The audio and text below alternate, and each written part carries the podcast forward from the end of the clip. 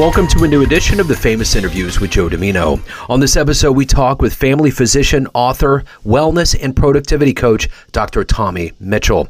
As a board-certified family physician and wellness and productivity coach, she has over ten years of experience providing client-focused, community-based care.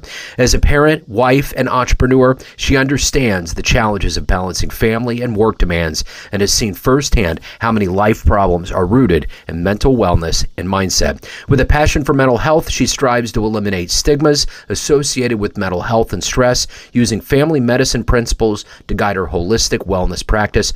Her coaching practice focuses on motivating individuals to make positive health choices, increase productivity without burning out, and overcome stress, anxiety, low self-esteem, and depression. She's got a great mix. Enjoy this interview. Good morning. Good morning. How are you? I'm wonderful. How are you today? I'm fabulous. Excellent. Nice to meet you. Nice to meet you, Joe. Where are you coming out of? Calgary, Alberta. So oh, west, wonderful. West side, west of Canada. I love the way the Canadians roll. I just do.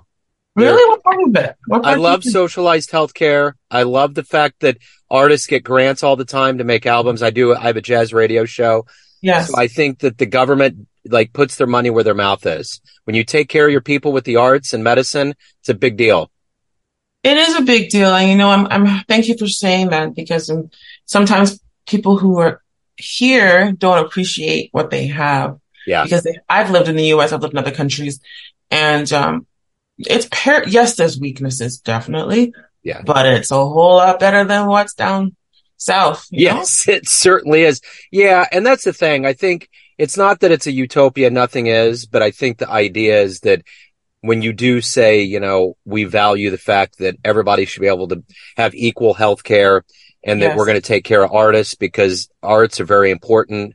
I, I, it's just good. And, you know, I remember about a year ago when there was a mass shooting in America, the Canadians, Trudeau was the one that passed legislation to restrict guns that we should have restricted decades ago. Yes, I, yes, that's very true. And every time I hear about a mass shooting in the U S, my heart sinks. I'm like, when are we going to stop putting dollars before people's lives?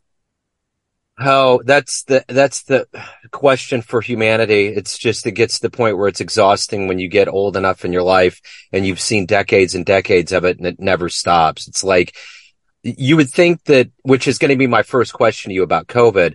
You would have thought after that time period, we would have had some level of intuition as humans to say, all right, let's put our money where our mouth is. Let's value each other as humans and get over all of this petty capitalism, but it just won't stop.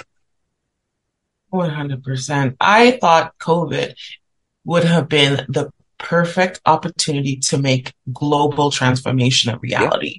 Yeah. And I wish we had at that point dynamic leaders who could have capitalized on this and seen the good for the whole of humanity and made some changes, significant changes. And sadly, the big countries of the world, I didn't hear it. I didn't see, I didn't see it. Like I, I was like, my jaw dropped. Well, wasn't really surprised, but still, like yeah. the world shut down because of this zombie virus, right? Yeah. You know, before it came out, I'm like, I called it the zombie apocalypse. It's gonna throw a wrench in this world, but I was ready. Like, I had, I was, I was so ready. Yeah. But um, we should have gone back to the basics: humanity, health, wellness, lifestyle, um, being proactive. Like, basic things would have made a huge difference, and we could have mobilized it. We could have really had amazing leaders who would just be passionate about it and just think short, not just short term, long term. But unfortunately, it was a wasted opportunity. It's so interesting you say that. I haven't heard that be said like that. And I think about our history. If Obama would have been in office, the way he governed so effectively, his intellect and the way that he did things, he would have mobilized. I mean, look yes. now, even when he's out of office, the M L K Day is a day of volunteering around the country, yes. and it's yeah. marshaled by him and Michelle. So if those things are happening when he's not in office and it's not like a pandemic, imagine yeah, that's very, very good point. Yes. You know, I'm glad we share it. We're on the same side of the fence here. I didn't know. I remember in two thousand eight when he was elected, I was living in Georgia and I watched like pins and needles, like, oh my goodness. And then seeing him win and waking up the next morning, the first words out of my mouth was, yes, I can. Uh-huh. Like I literally leaped out of my bed. And you're right. He was visionary and he still is. Yeah. You and you're right. We had a leader in power during the pandemic who grossly dropped the ball. Yeah, if we could have had him in for a term or two, we could have eliminated this lunatic running the show for four years. Yeah, too bad you don't have the system like we have in Canada where you can be prime minister or president for infinite years. There's no like two term here. But the but the problem with that is is if he gets home crazy. Yeah, if we would have had forty-five in there, we would have been in a level of pain that is unimaginable. Well, you, you do see he's trying to come back, right? Oh, don't even. Like, that's going to be the test of humanity right now. If we Oh, can- yes. I am praying to God that people will smart. Like, how obvious can it be? Are you trying to decimate the world? Are you trying to, like, do you want mass extinction? And it will be selective mass extinction. Yeah. Do you want that? Yeah.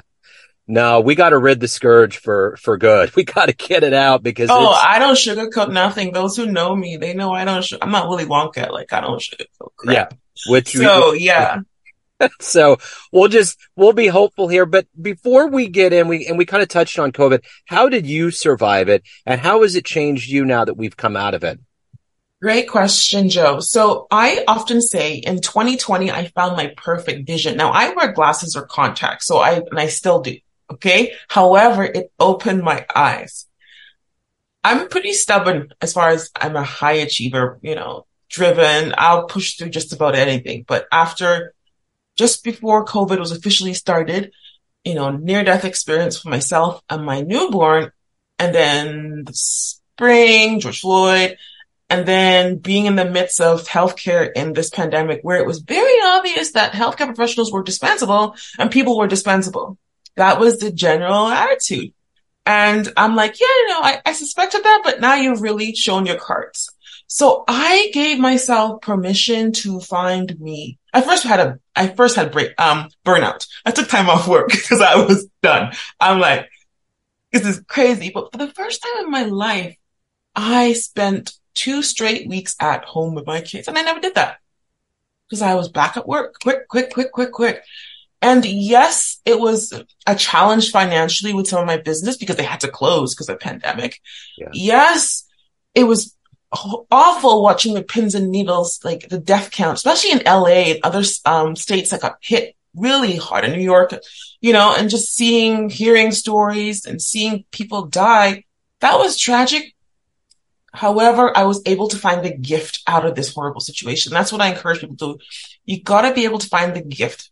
And the gift for me was finding my voice and deciding that I will use my privilege as a physician and somebody who's not shy and not shy in front of a camera, in front of a microphone, to speak truth. Because I have been inside the healthcare box, right? I served that box for well over a decade, but it doesn't always serve you, right?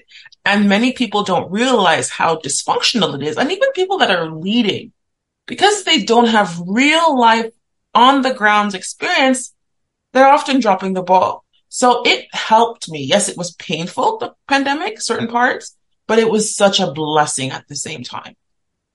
So that's yeah. my perspective. Yeah, no, and that's a good way of putting it. And and I've heard a lot of that about how just absolutely ravaged the inside of the whole medical industry is. And oh, yeah. It's alarming. You it know? Is. It's, it's, yeah, it was a disaster.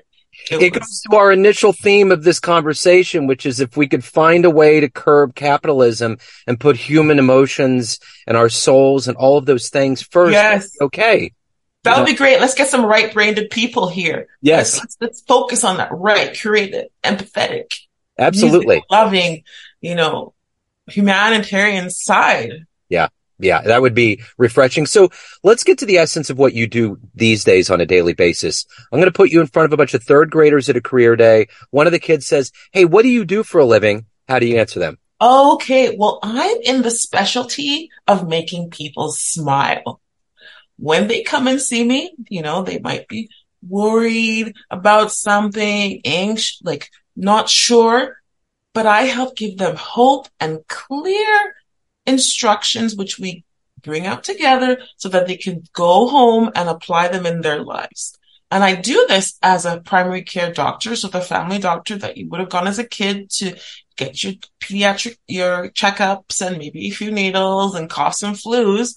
And I also, which I think is more powerful, stronger, I'm able to use my voice in my coaching because I can be anywhere. Yeah. As a doctor, you have to work in your state or your province or wherever you are in the world. As a coach, I can be anywhere. So I'm able to use my medical experience with my coaching training, bring the two together and really speak the truth. And I'm not going to hide or um, pretend that bad things happen and good things happen, but I'm here to help you. So that's what I would say if I was talking to a three-year-old, yeah. a third grader. I make people smile, like, and, and even in my practice, they come in, whichever emotion, and they leave happy. They leave with hope. And I hear that countless time. And that honestly makes me happy. Yeah. So what did you want to be in the third grade? What was your dream to grow up and become? You know what? I was brainwashed at an early age to become a doctor. So okay. That's the honest truth, because my dad is a doctor and I was like, fine, I want to be a doctor. But then I actually wanted to be a doctor as I yeah. grew up. And I chose my own field of family practice. I wanted to do that, not be a surgeon, not be a quote unquote specialist. I wanted family practice because I knew I had to have a deep, a, bro- a broad knowledge base. And I chose to have a deep knowledge base. People talk about jack of all trades and master of none. I say I'm a jack of all trades and a master of some. Okay. Yeah. And mental health and wellness is one of those areas where I shine, and our world needs mental um, health awareness, mental fitness. I like to use that term, right? Yeah. Not just physical fitness, though we're lacking, mental fitness as well. Yeah. Well, it obviously has been groomed in you. It's been in your D N A to get into medicine, but yes. Take me back to where you were born and raised. And what were some of the other seeds that have, that have evolved into who you are today? That is an amazing question, Joe. So I was born, but not raised in the country of Nigeria. That is in West Africa. Mm-hmm. Okay. I was born to, um, like middle class family. And then we immigrated to the U K. Okay. Back then immigration was not, the world was not pro immigration, but we moved, you know, at that time, my parents had three kids. And then when we moved to England, they had their fourth, and I saw them struggle, like, you know, take jobs far away from home. We lived in various neighborhoods. In some neighborhoods, there'd be gypsies down the street. I knew I didn't have much. Well, in retrospect, I know I didn't have, we didn't have much, but we had each other.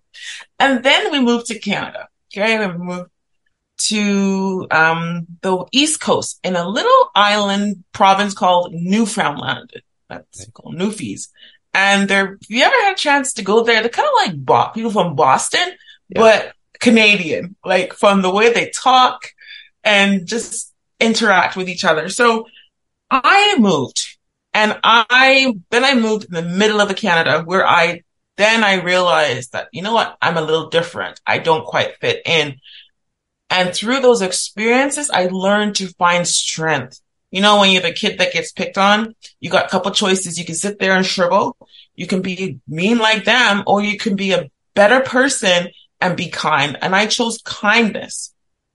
So that experience of having to choose ch- kindness, choosing to um, choose kindness, despite not always being on, well, despite not always getting the same um, care that I give others, yeah. I was like, you know what?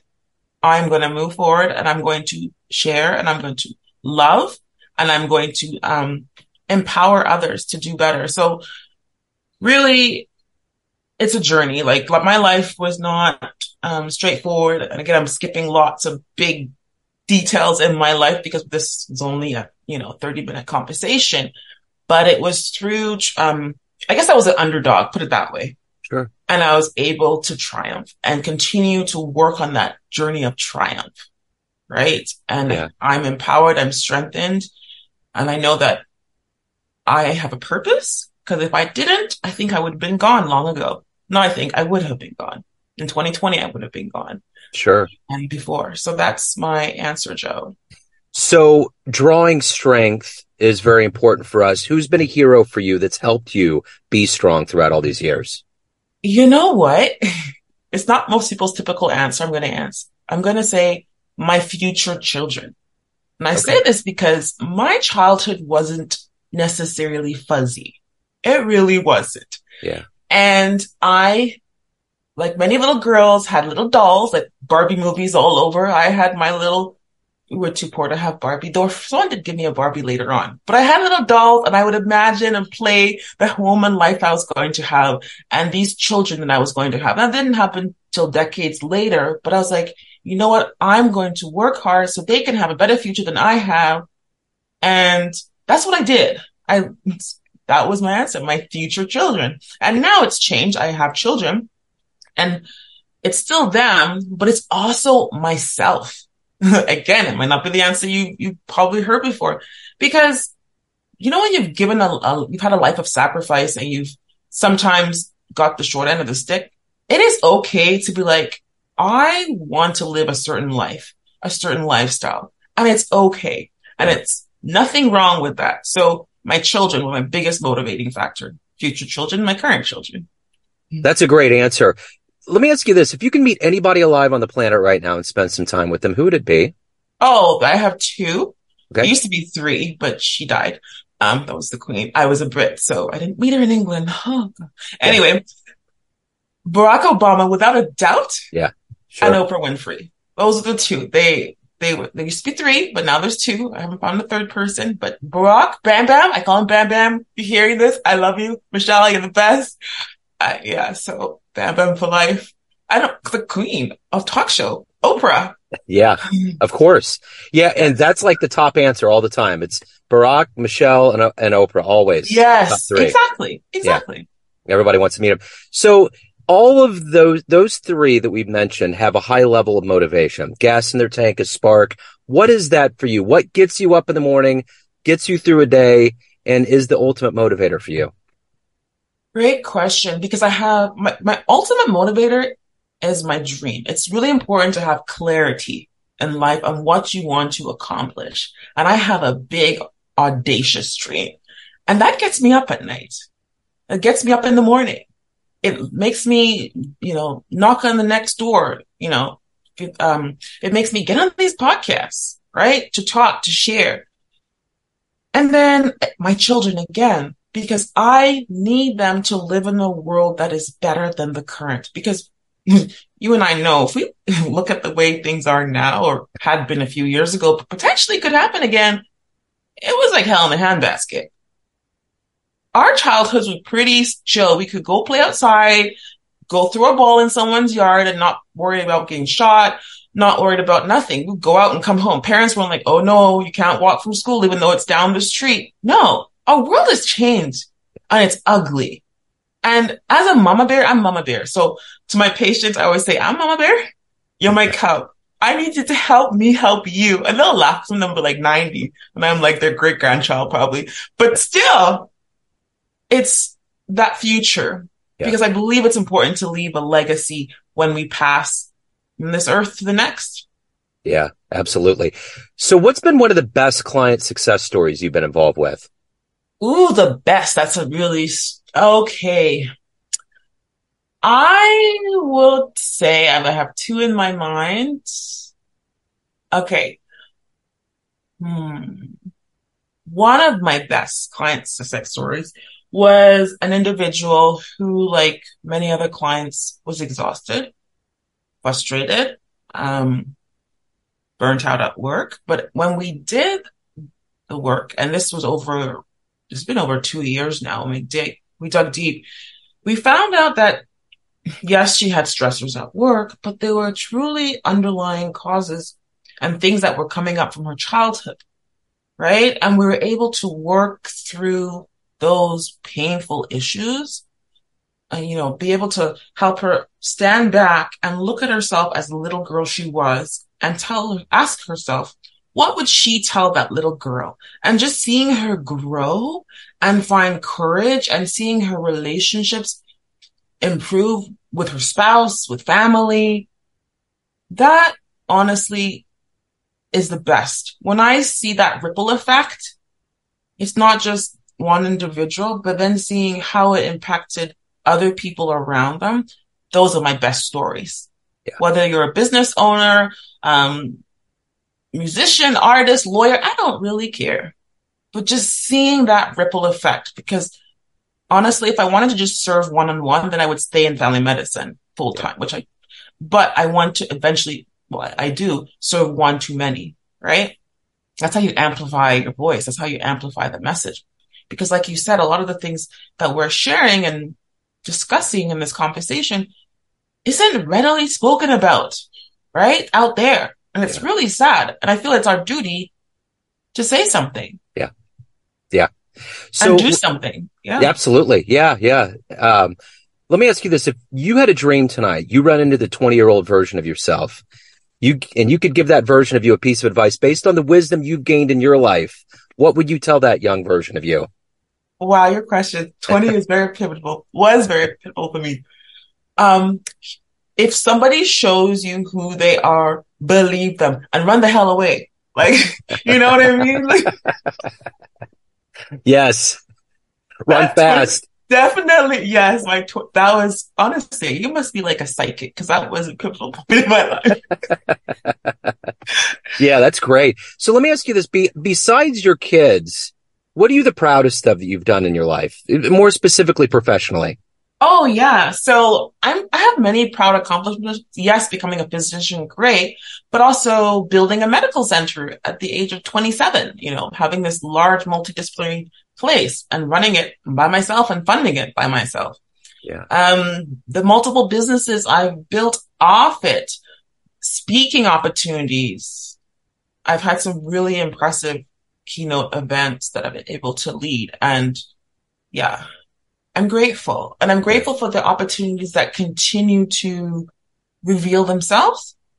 And for the listeners, you might be thinking, well, you're a doctor. Da, da, da, da. Yeah, I'm a doctor, but you also have to have, you also have to know what to look for, because sometimes your blessing, that, that diamond could be in a pile of crap. You just have to know which pile of crap to look at. Yeah, for sure. Right? Yeah, no, that's totally true. If you could witness one event in human history with your own eyes, what would you love to have seen happen? Oh, to actually go back in time and be at an event? Yeah. Well, actually,